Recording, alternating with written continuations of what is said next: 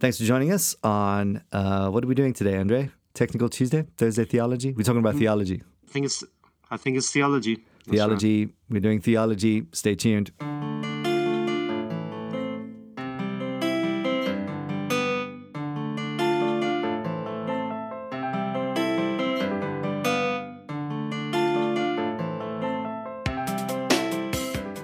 All right, Thursday theology. Andre with me today. What are we talking about, bro? Right. Uh, we play a game, Mike. All right, let's do it. Right. Here's the game. You ready? Yes.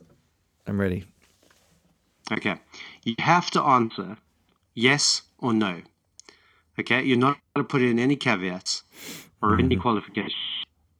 You have to answer yes or no, and you have to answer. Okay. Okay. Mm-hmm. Right. You ready? Mm-hmm. Is the prosperity gospel a false gospel? Yes. Is dispensationalism a false gospel? No. Is Arminianism a false gospel? Oh, hang on. We have to go back a little bit because you got to you got to talk. Is cl- Are we talking about classical dispensationalism, Scofield? I Uh, mean, there no are different forms, Mike. Were you not? No, eh, but it's like you're asking me two different. no. I'm going to assume No, that you've said I warned you. that you've said I progressive warned you. This is the rules of the game. You have to answer. It has to be yes or no. All right. It's, okay. No qualifications. Okay. But I, I'm just saying. I have assumed you, you've mentioned progressive dispensationalism. I've just assumed that, and I say yes. I mean, no. It's not a false gospel. Go for it. You break the rules. No, I haven't. How can we? No. Okay. I just well, I've just uh, voiced my assumption.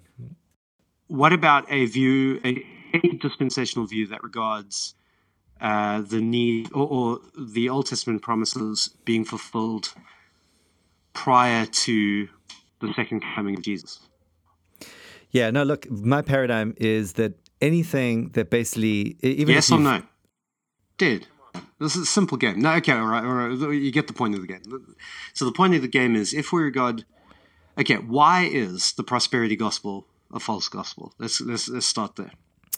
Um, yeah, again, I suppose we have to grade it. Yeah, I mean, this is why I didn't want to do qualifications because we could make distinctions all the live long day. Yeah, because you got like everything from Kenneth Hagin and you know like the Benny Hinn deal too. Joyce Meyer is a little bit more mild, I suppose. You know, like but still prosperity gospel. So I guess what I'm meaning by prosperity gospel is any preaching that says the gospel promises health and wealth to the believer in this life now. Yeah, like it's a more overrealized eschatology at that level um, than than a false gospel. Yeah.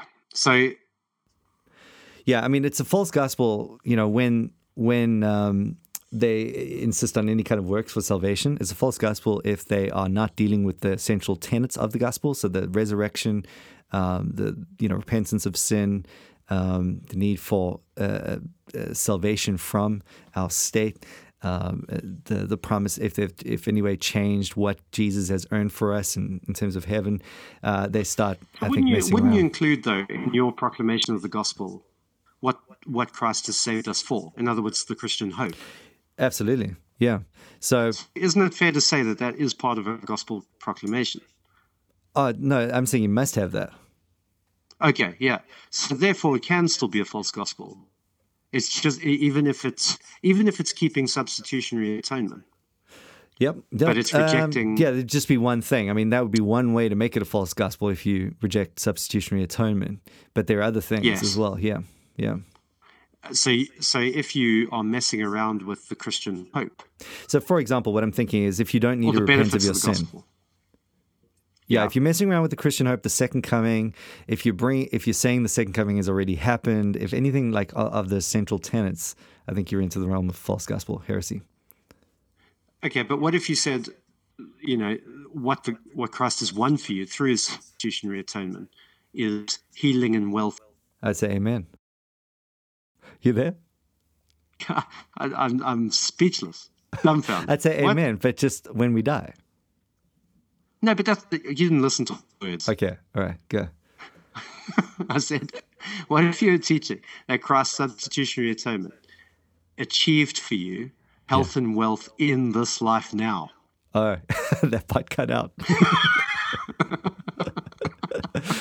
um, yeah, I I was w- like, oh man, this is getting awkward. I would say it's overrealized eschatology, yeah, and it's a false gospel in that it, it promises, uh, you know, it promises a false. See, the thing is, they don't just portray heaven early; they portray things that not even heaven is, you know. So they give false elements of the promise. They don't just um, talk about what we would talk about is going to happen in heaven. They talk about yeah. uh, things that God has never promised to do. They've, if anything, what they've done is they've they've um, they've used Israel's theocracy as their paradigm for Christian life, which is um, and covenant of works. Yeah, and it's just a typology that they've kind of blended with their contemporary version of it. Yeah, so we'll be blessed in the yeah. land and have long life. And so surely, if you're making promise on Christ's behalf on the basis of His death and resurrection, that aren't are things that are never promised by God, surely yeah. that.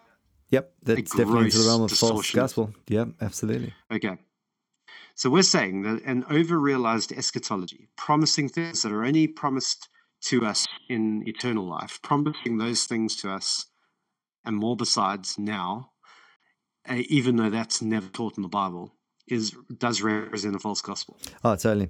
But even there, you got to be careful because there are there are like, you know, uh, there, there's a, a, spectrum, I suppose, because you've got you've got um uh, like I think even First Corinthians, you know, where or even the first century, the um, where they, they thought, hey, any form where hey, actually we're in glory and we're like the angels now, and you know Jesus has already come back. I mean, obviously you're into like severe heresy and false gospel stuff.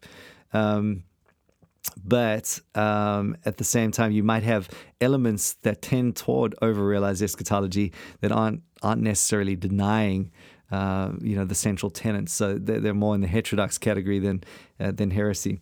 So yeah, that's how I would I would configure it anyway. Um, right now, let's move on to dispensationalism. Okay, because I was having this conversation with my wife this morning because I am currently doing a series, preaching a topical series, um, or some, uh, I I prefer to say expounding the theme of the church in the scriptures. Okay. Um, so, and one of the things that comes up talking about the church is the relationship between the church and the kingdom and the re- relationship between the church and Israel. But it also comes up when you're talking about that biblical image of the church as the temple um, and the implications of Christ saying you know, the temple is his body. Or the woman in the well saying, um, um, uh, Jesus saying to the woman in the well, uh, you know, there will come a time when you no longer worship on this mountain, uh, nor in Samaria, but you worship in spirit and in truth. In other words, saying the location of worship isn't going to matter because there is going to be a temple because I'm here. so, um, you know, those kinds of things impact on on dispensationalism. So what I was thinking about is the reason why I think prosperity gospel is a false gospel is because it promises false things, even when they do agree with the doctrine of substitutionary atonement.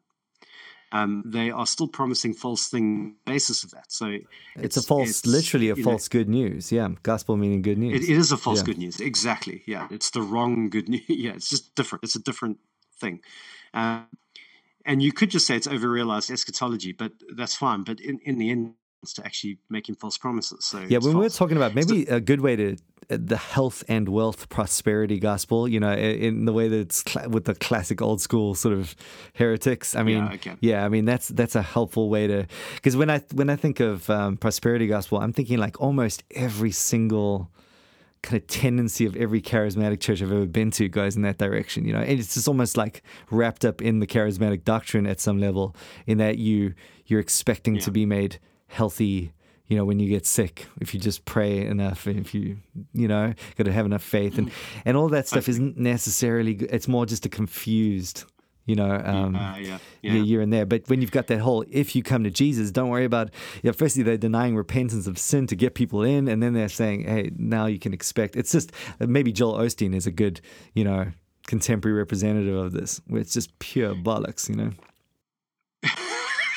you can't say that in England, right? Anyway, the, yeah, but that's totally, um, that's totally, uh, right. I think because um, uh, was I going to say? It's the kind of name it and claim it, um, where they quote Isaiah saying, "By His stripes we are healed," and then apply that to physical health. And actually, the context is is sin, healed Yeah. from sin. Well, and it's and resurrection. Like we will be. and resurrection. Yeah. Yeah. So, but but yeah. So, okay. So, what here's, you know, I feel quite comfortable saying that that's a false gospel, but um, when it comes to dispensationalism, and I'm I'm just going to go straight for any form of dispensationalism here, okay? Because all forms of dispensationalism are united by the same common thread, which is that ultimately there's a distinction between the church and Israel, right? Uh, yeah, except the uh, progressive dispensational guys, you know, I'm thinking now Dallas Seminary, um, most of the faculty, um, anyone pretty much almost except for MacArthur and, and that school, um, have found a way to functionally unite the church and Israel through the kingdom. And that's that's a big step in the right direction, and it almost makes a do they see? Do they still see a split between the church and Israel for eternity? Um, they do, but not in the same way that they used to. So they almost see it in the way that, like, it's it's very it's not the Reformed Baptist approach, but for example, they would they would come so they would see the remnants of Israel and the church, and really at the end of the day, they see the complete continuity between the two.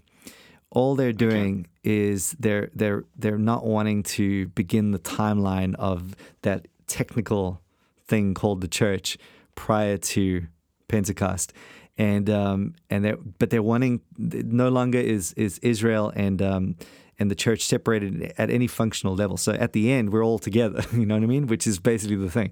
And at the end, we're all um, in the kingdom, and the kingdom is on earth. And you know, there's no difference. Not like the the church is flying around in a giant solar cube anymore, while while Israel gets the earth and all that sort of stuff. And um, and so, you know, it's even where they are, it's almost like a semantic difference at some level and uh, technical glitches, but it's not, it's not the, that big problem that it was. But anything prior to progressive dispensational, I would agree. Okay, all right, yeah, I- I'll I'll run with that for now, um, uh, because I'm just trying to. uh, I've got. I happen to have a book in front of me that gives a definition of the different kinds of dispensationalism. Um, I'm just trying to see if there's a nice quotable little section to it. I got notes. Have you read that anyway, book? I, I Okay, good. That book by Kenneth book? Gentry called Dispensationalism Rightly Dividing the People of God. that's a great title. I haven't. I haven't read. it. Uh, only Gen- he's like this flipping post millennial crazy dude. But, anyways, cool. No, I have. I have. Um, I have a book by Peter Gentry. Oh, really? Okay. and Stephen Wellum. And uh, essentially, I can't, uh, yeah, I can't find like a nice quotable bit to read, but um, essentially, the difference it seems is that uh, they believe all the same stuff that we believe, except they still have a place for Israel as a national people in their eschatology. Yeah, which you know it overlaps with many elements of Reformed theology. You know, and not not in Yeah, terms of yeah, the like the ethnic people, but yeah, the Puritan deal. And yeah, exactly. So Um, no, so that okay, all right. So let's leave them out of the equation. Um, and uh, right, so what they're essentially doing though is that they are um, taking uh, uh, promises that are eschatological and seeking to realize them now. Right? That's that's it's over realized eschatology in a sense, isn't it? what do you mean by that? in the sense How- that they're they're are they expecting land, the land promised in the Old Oh. Testament. They're expecting that to happen to Israel in this lifetime. They're Um, I- expecting the temple to be rebuilt in this lifetime. Yeah, no, I would put that less in in overrealized eschatology and more in um, uh, failed hermeneutic, in, in in the sense that um, I don't think that's ever going to happen in es- It's never promised. You know what I mean? Like even in in in some sort of millennium in the future, it's we're never going to see the temple again. You know what I mean? It's not it's not just that they're bringing that forward. It's that they've actually misunderstood what the temple is pointing to. Yeah, so instead of applying it to Christ and the church, they're applying it to something else. They're applying it literally, you know, to a, a literal interpretation of, that Israel is going to have the land and the temple. Right. So yeah, and, and but like it, that's what I mean. It's not a it's not an overrealized eschatology. It's more okay. just a completely different interpretation. Hmm. Okay. Now I see your point. Yeah, no. Because it's never going to happen eschatologically. Okay, yeah, yeah, yeah. No, no, no. if anything, they've got to under-realize eschatology because it has happened. Jesus is the temple; he's already come. You know. Yeah, I guess. I guess I was thinking we are going to be given the, the land, and we are going to be given the temple. You know, Revelation 21, 22, We're going to live in the new creation, the new Jerusalem, and uh, the whole of Jerusalem is going to be a temple. So. I think that's exactly right, except the already not yet thing throws a spanner in that because what what is what is going to be consummated at that point has already begun, has already been inaugurated. So that it's an underrealized yes. eschatology at that level. Uh, okay, no, no, enough. Okay, I withdraw. I withdraw. Right. Here's the other point, though. Um, that in Ephesians, okay, uh, Ephesians chapter two, in particularly verses eleven to twenty that second half of Ephesians chapter 2. It talks about how Jesus, in his death, has broken down the dividing wall of hostility and created in himself one new man out of the two, Jew and Gentile.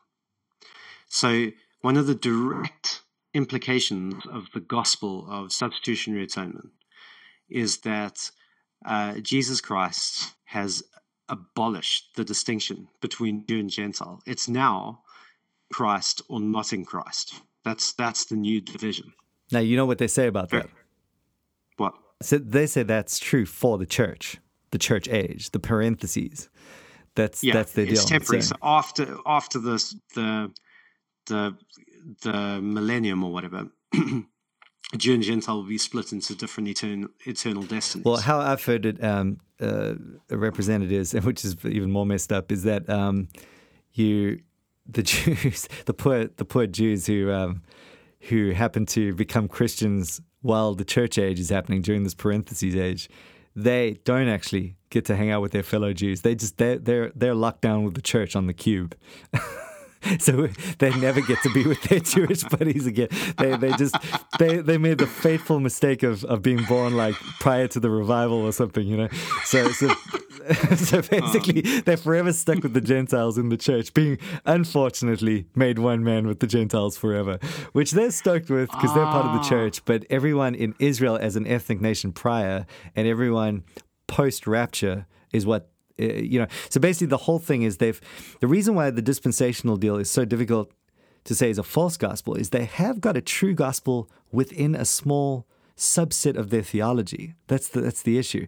It's like the yeah, whole okay, but, theology but... is actually about Israel, and then you pause the clock on Israel because they messed up, and then you've got this parentheses age, which is almost exactly the same in terms of its connection to any other orthodoxy. You know, you've got um, you, just every every facet of the gospel there, and everything's true for the church. But then, as soon as the rapture happens, uh, it's back to this other theology that no one knows anything about. That's nothing to do with orthodoxy, and that's where you know. So if we're talking about the Israel gospel thing, you know, I mean, obviously it's a d- deeply false, messed up gospel. At, you know, at every level. Well, but if we're talking okay, about the parentheses so, age, that's true. Yeah, but ultimately, they're still creating a separation between Jew and Gentile.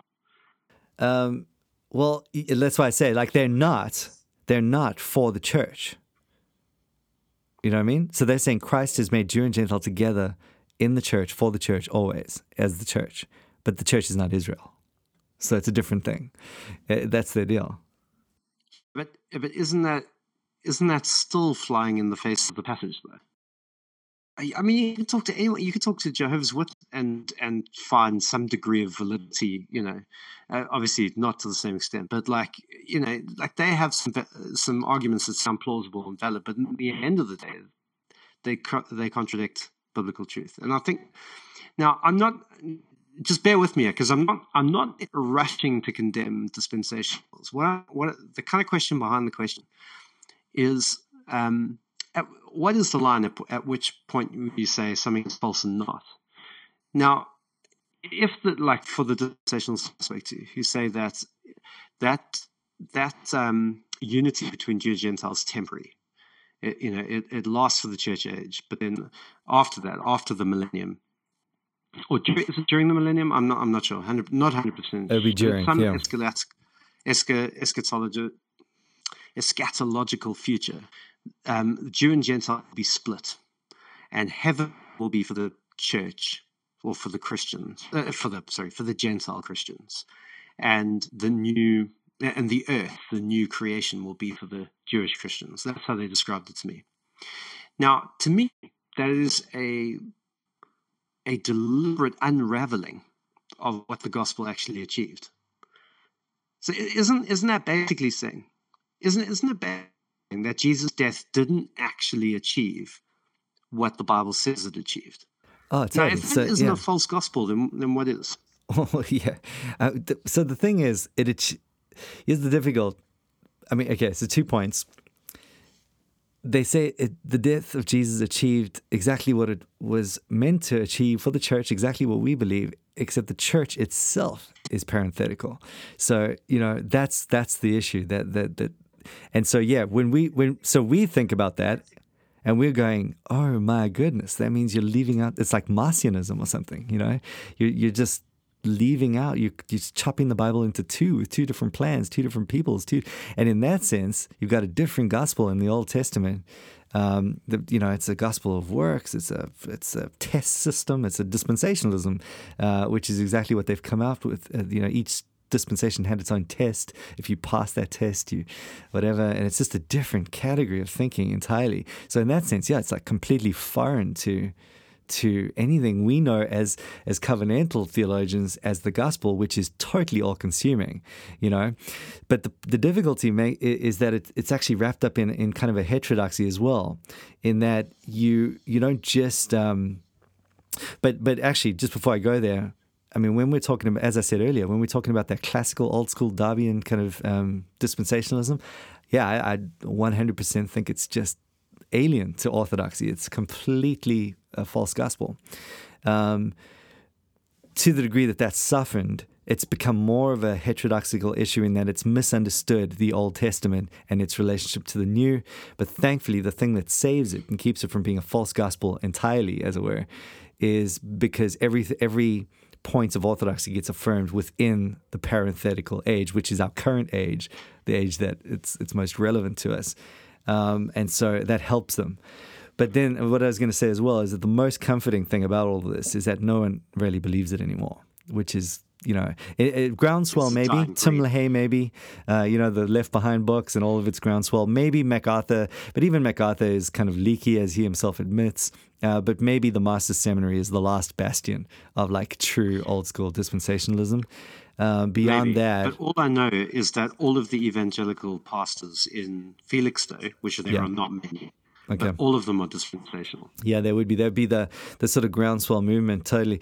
So how it worked was any any autonomous Baptist church was just you know ready for the picking. Yeah, um, as this uh, old school Pentecostals, movement. charismatics, Pentecostals, totally anything anything that. Uh, didn't have as the fiber of its theology a covenant theology, you know, which which tended to be taught like you know the the Presbyterian, Anglican churches, okay. but but it just uh, anything. See, like think about the Baptist thing, which itself is a problem. If Baptist churches label themselves by their Baptist doctrine that they dunk people, then their most important concern in terms of their identity is how to show that they shouldn't uh, baptize infants but dunk people. So anything that's going to, as a system, come along and, and slay any possibility of the, you know, why on earth would we dunk our kids with a dispensational uh, um, um, background, you know. Um, mm-hmm. So they just lap that stuff up and they're like, oh, this is our theology. This is a Baptist theology. And so it just it became almost synonymous with Baptist theology uh, and just completely, um, you know, and obviously you've got an Arminian framework which it lends itself towards. Um, and so anything non Calvinist, non covenantal, it just gobbled up alive as a movement. And um, and okay. so you still have those tenets. Creating now. that does creating that that paradigm of the church being parenthetical. Does that really get you off the hook though? Because like you are i mean you could say that about anything. Um, well i believe jesus is divine in parenthetical sense that he's divine for the time being, you know, like doesn't like in one sense, okay, I can like if I created a paradigm of Jesus' divinity being, you know, temporary or parenthetical, that doesn't get me off the hook as being a heretic. No, but it's almost like that would be a different level of error because it's it's on the it's it's um you know you're dealing with the person of God then you know you're actually denying yeah. the divinity of Christ. Okay, but I'm dealing with the cross of Christ in Ephesians 2. Yeah. So okay, so what they would say um is, uh, and again, you know, they is almost an impossible category right now. But let's say uh, we restrict it to, um, you know, a very almost non-existent form of dispensationalism right now. Um, they would say that um, you've got uh, Jesus' death um, only being relevant, um, only intended to be relevant for the Gentiles and the Jews during the parenthetical age so as to provoke Israel and bring bring uh, the the prophetic clock back on on track, and they are then saved through their covenant keeping according to works. Um, that's the deal, you know, uh, or essentially by grace in the promise that, that God has made to Abraham, but then through almost like a federal vision kind of thing, um, which is just messed up, you know. So yeah, in that sense, they're limiting the efficacy of the cross, but they're doing so um, not not as a thing to itself. It's not they're not looking at the cross in isolation and saying, um, you know, Jesus' power and glory needed to be limited to this. They're, they're, they're doing it more as a matter of theological construct, which uh, means that their deep point of heresy is is what they have believed for Israel rather than what they believe for the church, which is why I think it does slightly get them off the hook. Not not completely though. You know, I ain't no friend of dispensationalism, so I don't want to make it sound like no, that. Yeah. But yeah, I, I think it is. Just a... understand why one is a false gospel, one isn't, because I, I, get what you're saying, but it's still it's still not true. Like the whole thing about what they're saying about. Um, so why are you straight? I mean, it is a false gospel, though. If you're talking about classical, old school dispensationalism, that is false gospel, one hundred percent. Well, I'm th- any any teaching, because in, I guess okay, maybe, maybe it's helpful to step back and say, in, in the past, I thought uh, as ecclesiology, as a kind of, not quite a secondary issue, but not necessarily on the same level as the atonement, right? Um, and so I guess that is a secondary issue. But um, the, what I'm, what I'm, my reflection on Ephesians two, and not just Ephesians two, but also like the stuff about the temple, and um, and that is that actually, if you deny the eternal unity of Jew and Gentile in Christ, you are denying the cross of Christ in Ephesians. What what Jesus did, yeah. So so like it's really hard to say that's not an essential thing. That's that's what got me onto this because nobody condemns any anyone anymore as being a false teacher or as anything being heresy. It's just like we don't do that. Um, and I'm concerned that uh, we are much more comfortable to condemn the prosperity of health and wealth prosperity teaching, the gospel, um, than we are to condemn people who are really committing very similar level heresies. Um, and I, I'm not eager to condemn my dispensational friends. So I'm not. It's not that I'm rushing. I just want to have a consistent level at which I condemn things. You know, like, um, and that's what I'm struggling with because it seems to me like this: the eternal unity of Jew and Gentile is a fundamentally gospel issue. It it involves the death of Jesus on the cross two purposes in Ephesians 2 for, the, for Jesus one to reconcile God's man in Christ, and the other to reconcile Jew and Gentile in Christ. And if we're saying that reconciliation is arbitrary or or temporary or hasn't really in truth done anything, then I think we are denying not only the church but the cross of its proper place in in biblical theology. So and it, the same would so so for anyone who's who's denying the eternal unity of Jew and Gentile in the church, that would be a big issue for me. The other thing is, you know, even when people are insisting as many, many Christians do, that the temple is going to be rebuilt because God promised it to Israel. Okay, in the one hand, it's a bad hermeneutic, but on the other, Jesus said, I am the temple. And when he died, the temple curtain tore from top to bottom, rendering the temple obsolete. So, again, to say there's going to be a temple, doesn't that fly in the face of like Jesus' death, which tore the curtain? Dude, absolutely. Yeah, so totally. I, now, thankfully, again, um, progressive guys I've spoken to don't insist on a temple being rebuilt. You know, which yeah, for okay. that exact reason. And so, when, when to maybe to spin it, you know, if you're listening to this and you're dispensational, I just want to apologize up front for my brother. You know, he's in an angry mood. He's, he's, throwing grenades at Paul Maxwell. He's trying to take on dispensationalism. Just, just uh, give him some grace. But uh, when, let me let me uh, spin this in a positive direction. Um, I am very, very encouraged. I'm very, I, I, like, I, as a as a system of theology, I'm disturbed by dispensationalism. Okay, but yeah as a movement, I'm super encouraged by it because yeah, they, they started out honestly in just pure heresy. There's just nothing good to say about the original dispensational deal. You know, old school closed brethren uh, kind of deal. Uh, and and just even the way that the first few years after that, it just evolved the Larkin diagrams and all that sort of nonsense. But it seems like because they wanted to, Scofield, for example, wanted to build this thing from the ground up, and they had this strong ethos on historical grammatical hermeneutics. Um, that thankfully has has sort of retained itself as the centerpiece of the movement, and it just it's a testimony to the fact that if you give the Bible its its, its true um, you know time and and and uh, and energy in terms of interpretation, uh, you'll correct course. You know, if you study the Bible and are willing to change things as you move, uh, in, in, understanding where you've gone wrong, uh, and you and you take the word seriously, which which as an ethos in dispensationalism they really do. They um, you know they're always big on the languages. They're they're biblicist in many yeah. ways. No, I, I, I do agree with that. Yeah. yeah, yeah, and and so you know what it does is actually it's forced them as a movement not to go into any liberalism. You see them stay right away from that, but as a movement to go, wait a minute, uh, we have said some things that just can't be can't be uh, reconciled with a good hermeneutic.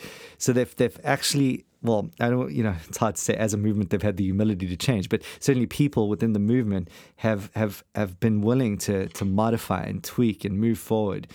Uh, to today, where you have, uh, you know, I think of the Bible.org guys and uh, Michael Patton and and uh, Darrell Bock even, and uh, just they're they're not even wanting to use the term dispensational anymore. They're wanting to call themselves not progressive dispensationalists, but progressive covenantalists, which at that point is almost indistinguishable from like a Reformed Baptist hermeneutic. You know, uh, with the very, I mean, they're holding on to loose little engine parts, wanting to have like the the, the kingdom incorporate everything.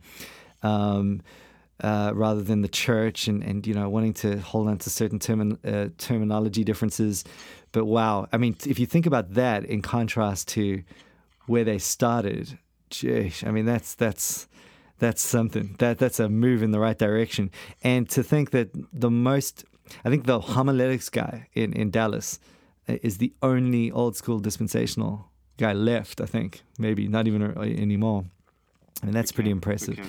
So you know that's good, and and all we're dealing with in some ways is the groundswell, which is more driven by a folk theological angle. Anyway, it's just like people that are taken up in in in all sorts of uh, you know just just mishmashes and Tim LaHaye's and all that sort of thing, and um, it's almost like you're not really expecting much from that sort of caliber of theology to begin with, and um, and all you have to do is wait for it to like sort of die out. You know, it's not going to be driven by the academy anymore.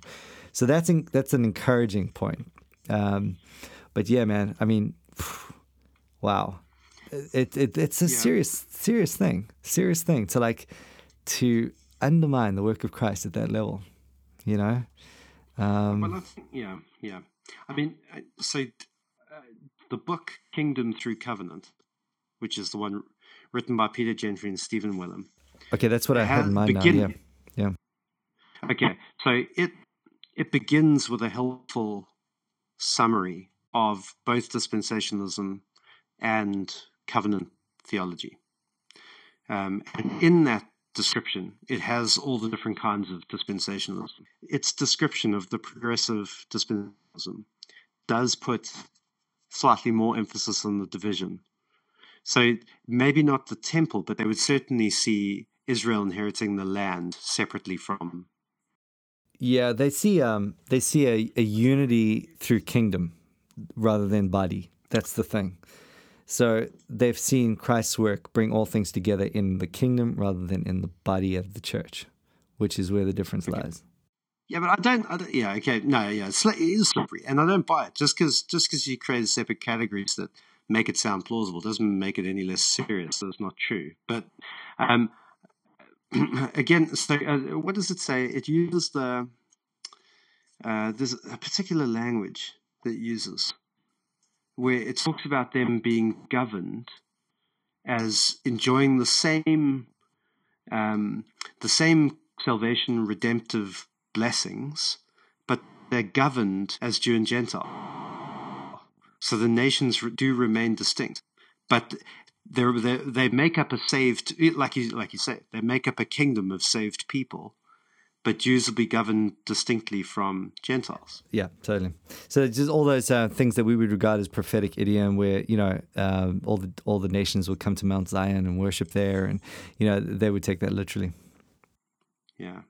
Well, that's it, okay. So I, I I would probably say that that is is walking a very fine line, I guess, isn't it? Because you, you you're keeping some degree of unity there, but you are very very close to still still undermining. Well, it, it does undermine what Christ does on the cross, but it, it maybe not quite so seriously as other forms of dispensationalism. Yeah, for sure. I've got this. Um, there's this great. There's this great review, okay, on uh, 1689 federalism about kingdom through covenant. Um, but every time I click on it, I go to a Viagra page. Oh, that means it's got a virus. The website's got a virus. Stop clicking on it, Mike. Is it yeah. really? yeah, totally. Yeah, it happened. It happened to um, it happened to the judo website here. Yeah, every time you click on it, it goes. Yeah, yeah, yeah. It, well, because websites have to have protection, No have to have virus protection. Rats. That was a good review. I don't know how to get to it. No, well, do you want some Viagra? Because yeah, seems you can get that. man, that's amazing. Well, at least I know Brandon now. I can tell him to go and sort that out. Anyway. Right. Um, yeah, you, yeah. yeah. Um, so the, the kind of idea, though, um, as to where I was going with this, was not actually about dispensationalism or about the prosperity gospel. It was about being consistent in where we draw the line on true and false. uh, You know, um, you know, slight distortions of the gospel or slight misunderstandings about the gospel, and actually when it becomes a false gospel. And I think one of the things we'd say is it has to do with the person of Christ and the work of Christ, right? Like so, those that that's the center of it. I mean, I think the gospel's more than that. You could summarize the gospel as being creation, fall, you know, redemption, new creation. You know, so all of those things are in some sense essential to how you tell the gospel. But, um, you know, I think if we just, f- for the purposes of what you would hear on a Sunday, um, you know, I think it's obvious to us when a JW comes along and says Jesus is a second God who's created by God but is allowed to be worshipped as well as God. Like I think we can all recognize that that's that's like a major error. Like that just that just can't happen in the Bible. Um, but I think the subtle things is where the crosses and and similarly in evangelical circles, though some would actually deny things like substitutionary atonement, most often I think the errors come in not talking about Jesus' death itself or the atonement itself, but talking about what the atonement achieves. I think that's where the problem comes in. So um, even I, I think I feel like some forms of reform theology drift very dangerously into this era, you know, mono covenantalism can sometimes conflate law and gospel to the extent that you barely see grace in the work of Christ. Well, I suppose um, even Arminianism, you know. Well, totally. Yes, yeah. exactly. That's yeah. why I brought it up at the beginning because.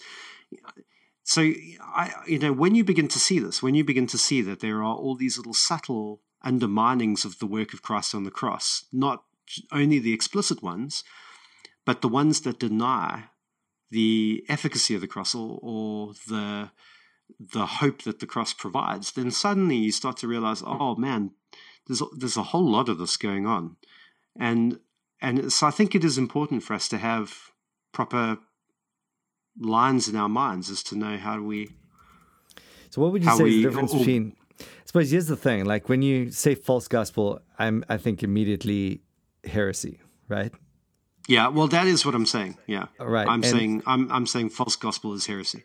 Right, and so that's the hesitation in that you don't want to these subtle underminings of atonement. Yeah. You don't want to go all the way to heretic. You want to go more to her- heterodox or something. Um, and um, and so they are on the same tangent, we might say, or uh, on on the same path, um, in that they are moving towards a heresy, but are not quite there yet and maybe that's um, you know like I, am just not going to call a heretic uh, an Arminian a heretic. You know what I mean? Although every one of our Puritan forebears would have no problem with that. it's well, you know John Gill would certainly approve. with the nostrils distended to detect even the faintest hint of Arminianism. Right. Totally. So yeah, maybe that's the real thing uh, to distinguish the difference between heresy and heterodoxy. Yeah. Yeah. Yeah, that's an, exactly. That's, it's a whole nother subject, but yeah. Yeah, yeah, totally. Well, probably we should leave that for that's next it. time. I think so. We've condemned all heretics and solved all the problems of the world. Oh. And uh, we have no more dispensational friends. And no. Well, just to, just to be fair, just to be fair, I, I do not I do not want to. Yeah, my my my goal was not to try and find a justify my my desire to condemn dispensationalists. I just want to. Like, yeah, it sounded However, pretty sounded pretty condemning. Well, it's like good, we're doing a good cup, bad cup thing. It's like yeah. Yeah, the real strength of you guys is that you're slowly getting to adopt my opinion. Uh, yeah, totally. I mean, it's hard being the. I've I've always found it kind of lonely being the only one that's correct. You know, and it's just good to see some friends coming into the fold. Um, so and then, and then Andrew comes along, and you know, you're like, dude, you guys suck. You're going to hell. And uh, oh, just yeah. Uh, I mean, I always say two dispensational friends are still trying to build a temple. I just honestly, I do not know what to say to you at that point. And two dispensational friends who still don't think that uh, the church is the typological fulfillment of Israel for all eternity. I, I just don't know. I don't know what to say. Like, I just there is there are no. If the Bible hasn't made those two things so unbelievably clear, I just do not know what could be said. No, I know that's um, the same point I reach, and it's just it's uh they talk about a system driving it. You know, really, and, yeah. it, it, there is a. I've never seen anything more. Uh, exemplary of that idea that where you know your system drives your exegesis. Wow, the irony in the whole uh, being biblicist thing sometimes just kills me, you know, yeah. in that they would yeah. not be saying what they're saying if they just allowed the New Testament to interpret the Old. But that's the problem. They won't. They won't follow a, a apostolic hermeneutic. That's the, they need to have the Old Testament, according to Scofield interpret the New. You know, and you get two new covenants, and oh my goodness, just turns to custard. Oh boy. Anyways, so Cool. Let's leave it at that. Love you, dispensationalists. Uh, love, love, you guys so much. Just want thanks, to give you Thanks for rightly dividing the people of God. You know? All right, bro. Cool. Um, right. Thanks for joining us. That's Thursday Theology, uh, Puritan style, baby.